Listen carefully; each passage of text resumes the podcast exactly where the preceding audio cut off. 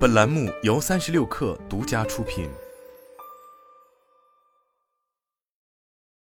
本文来自三亿生活。日前，市场调研机构 DSCC 方面发布的相关报告显示，全球折叠屏手机销量将在二零二三年第三季度创下新高。而在今年第二季度，这类机型在全球市场出货量环比增长百分之十六，同比增长百分之四十二，达到了两百二十万部。同时，有相关统计数据显示，在折叠屏手机的屏幕盖板上，UTG Ultra Thin Glass 超薄柔性玻璃盖板已取代 CPI 透明聚酰亚胺柔性材质成为主流。其中，二零二二年 UTG 在折叠屏机型中的渗透率已达百分之八十六点三，预计二零二三年将超过百分之九十三。但 UTG 的相关技术目前主要是由肖特、康宁等的海外厂商掌握。其中，肖特在去年的市占率更是高达百分之四十七。如今，随着折叠屏相关技术的逐步成熟，由于具备了多屏互动、产品形态新颖等特性，并且随着售价的不断下探，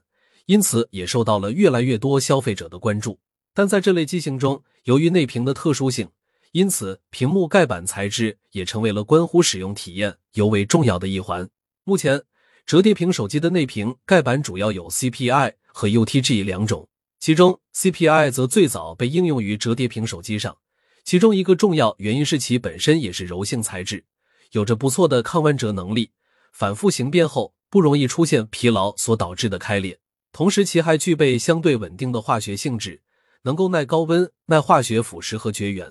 生产工艺也更加成熟，成本相对较低。但 UTG 材料也由来已久。基于在直板机型上常见、具备更耐磨防刮特性的康宁、大猩猩等玻璃，通过改进工艺和材质，包括康宁、肖特、旭硝子等在内的特种玻璃厂商就推出了有着更高韧性的产品。由于这些特种玻璃具备能够满足反复弯折的需求，配合特定的转轴铰链，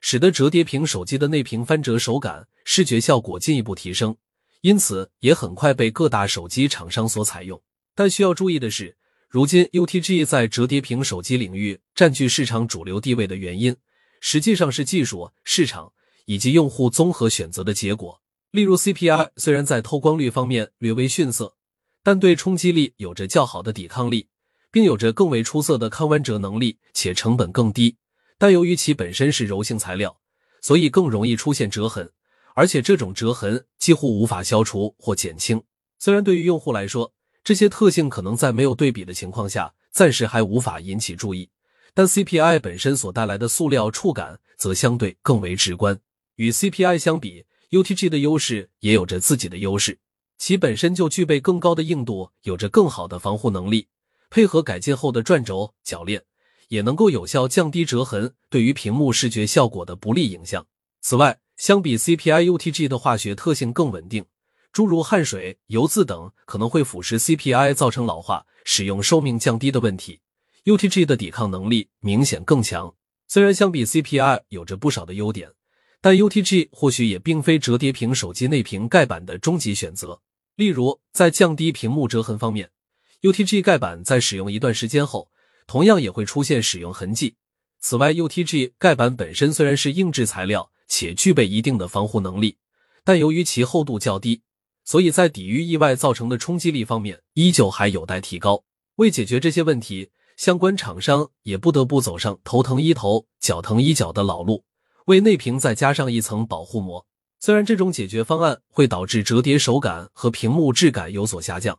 但其实也是短期内无法完美解决相关问题的一种方案。其实，针对折叠屏手机内屏盖板的问题，上游供应链厂商也有持续探索。此前就曾有消息称。已经有厂商在开发新型涂层，能够让 CPI 和 UTG 盖板获得更高的硬度和顺滑的质感。但既然是涂层，同样也可能会面临着老化、使用寿命等问题的困扰。目前还有一种复合材料的解决方案，是结合 UTG 与 CPI 来使用。虽然理论上来说可以综合两者的优点，但也不排除缺点被放大的问题。但现阶段这种方案还处于早期阶段。暂时还没有量产机型采纳。在折叠屏手机出现之初，曾出现过用户购买后撕去内屏保护膜，从而导致屏幕损坏的事件。至今，这样的情况也偶有发生。事实上，无论折叠屏手机配备的是那种内屏盖板，现阶段用户都不能自行撕去出厂附带的屏幕保护膜，或是自行贴膜。